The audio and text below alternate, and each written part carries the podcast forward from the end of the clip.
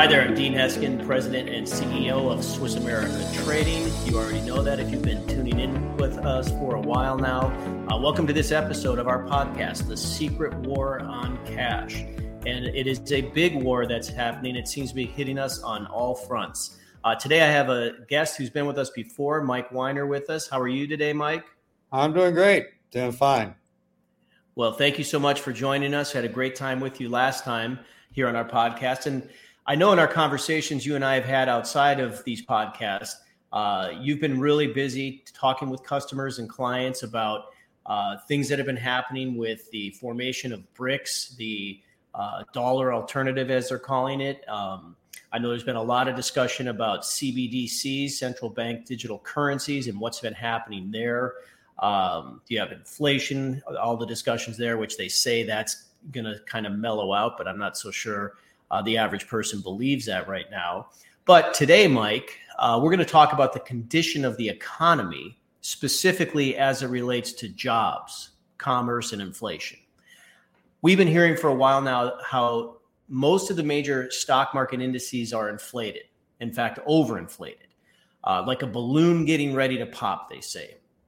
Personally, I would hope this isn't the case, but when you look at the economic factors that feed the markets, like jobs and higher wages, demand for goods, et cetera, uh, it seems like everything is pointing towards the balloon popping because these areas are so weak, to put it mildly.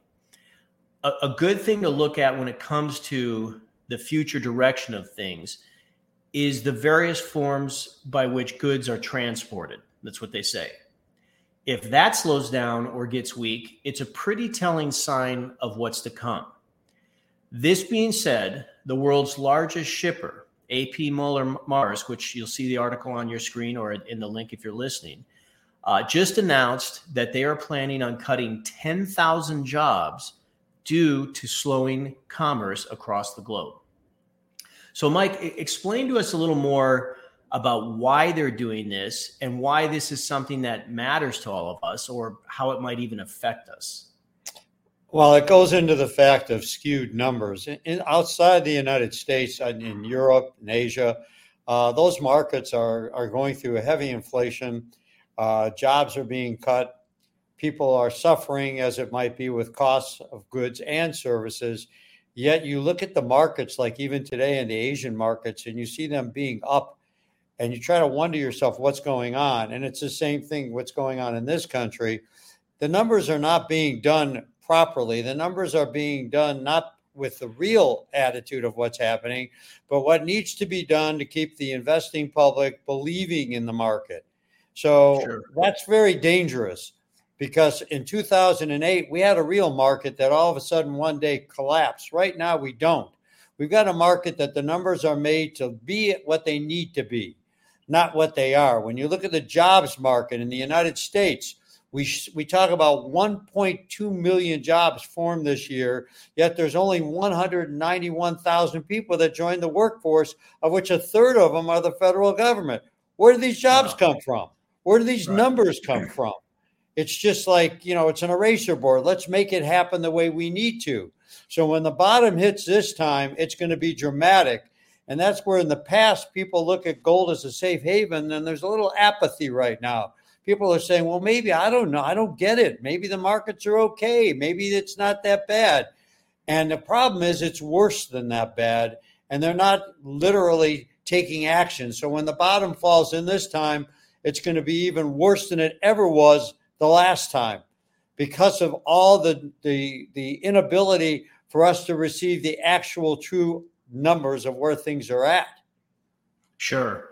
And, you know, I, I, to me, what, what catches my eye of, is of some concern is, you know, a few years back, it's 10 years ago, let's say, uh, to some extent, it seemed like we were a little more self sufficient here in the United States, um, meaning like, you know, we had some voice or control over the direction of things. But as this article talks about, you know, this is a, a global phenomenon.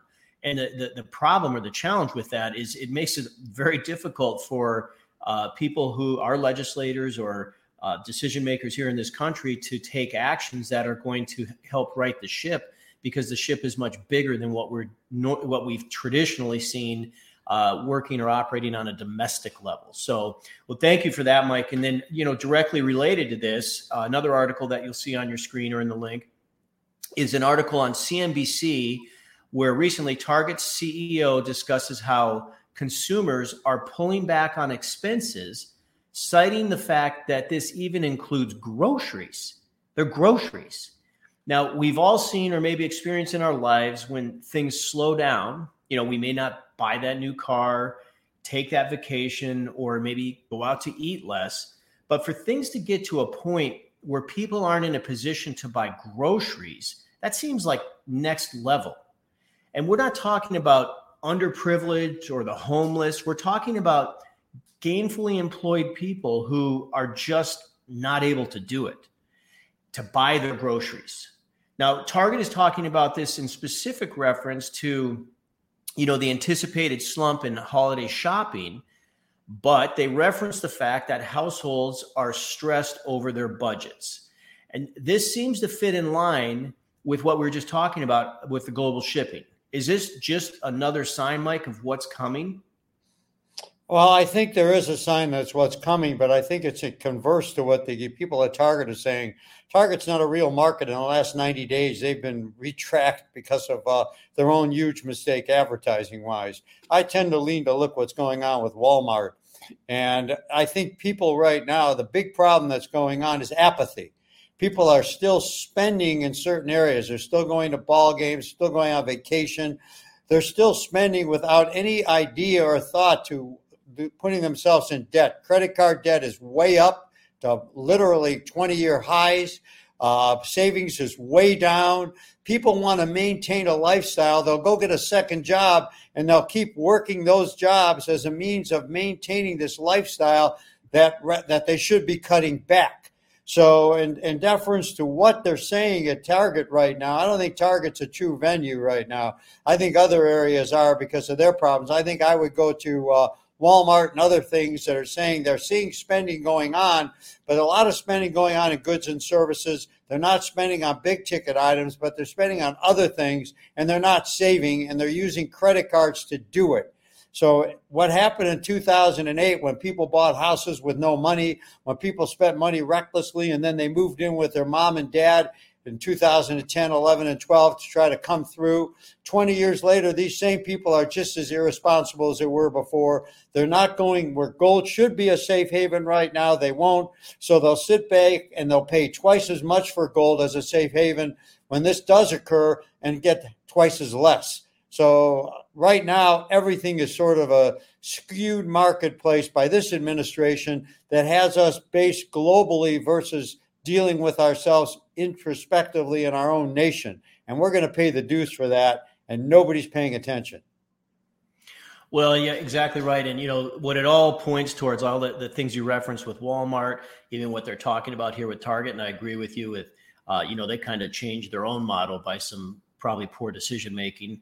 Um, but with that being said, uh, the thing that kind of struck me as you were talking, Mike, is, you know, everything is kind of pivoting or centered off of weaknesses that exist in our economy and even areas that maybe haven't crashed or collapsed or had that pullback yet. Um, it's it's all kind of smoke and mirrors. I think was the the reference you used. In so much as that you know people are utilizing credit cards to do things or they're uh, taking on those second jobs. So even though the the as they we talked about earlier, the balloon hasn't burst yet.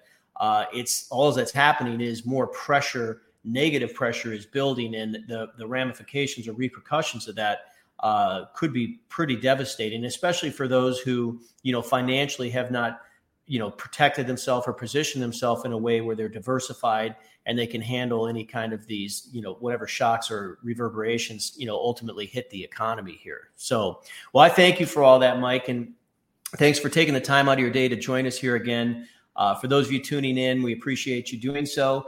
Uh, follow us on social media if you haven't already. We'd love to stay in touch with you. Um, and to hear more episodes like this, please subscribe to our podcast and feel free to comment. As again, that's something we would love to hear. Love to hear from you. Uh, again, I've been. This is Dean Heskin. Excuse me. I've been with Mike Weiner. Uh, we appreciate Mike, you know, letting us know a little more about giving us some insight what's happening in the economy here today, and look forward to the next time we have you on uh, with us, Mike, and you can share some more with us. So thank you so much. My pleasure. Have a great day. You as well.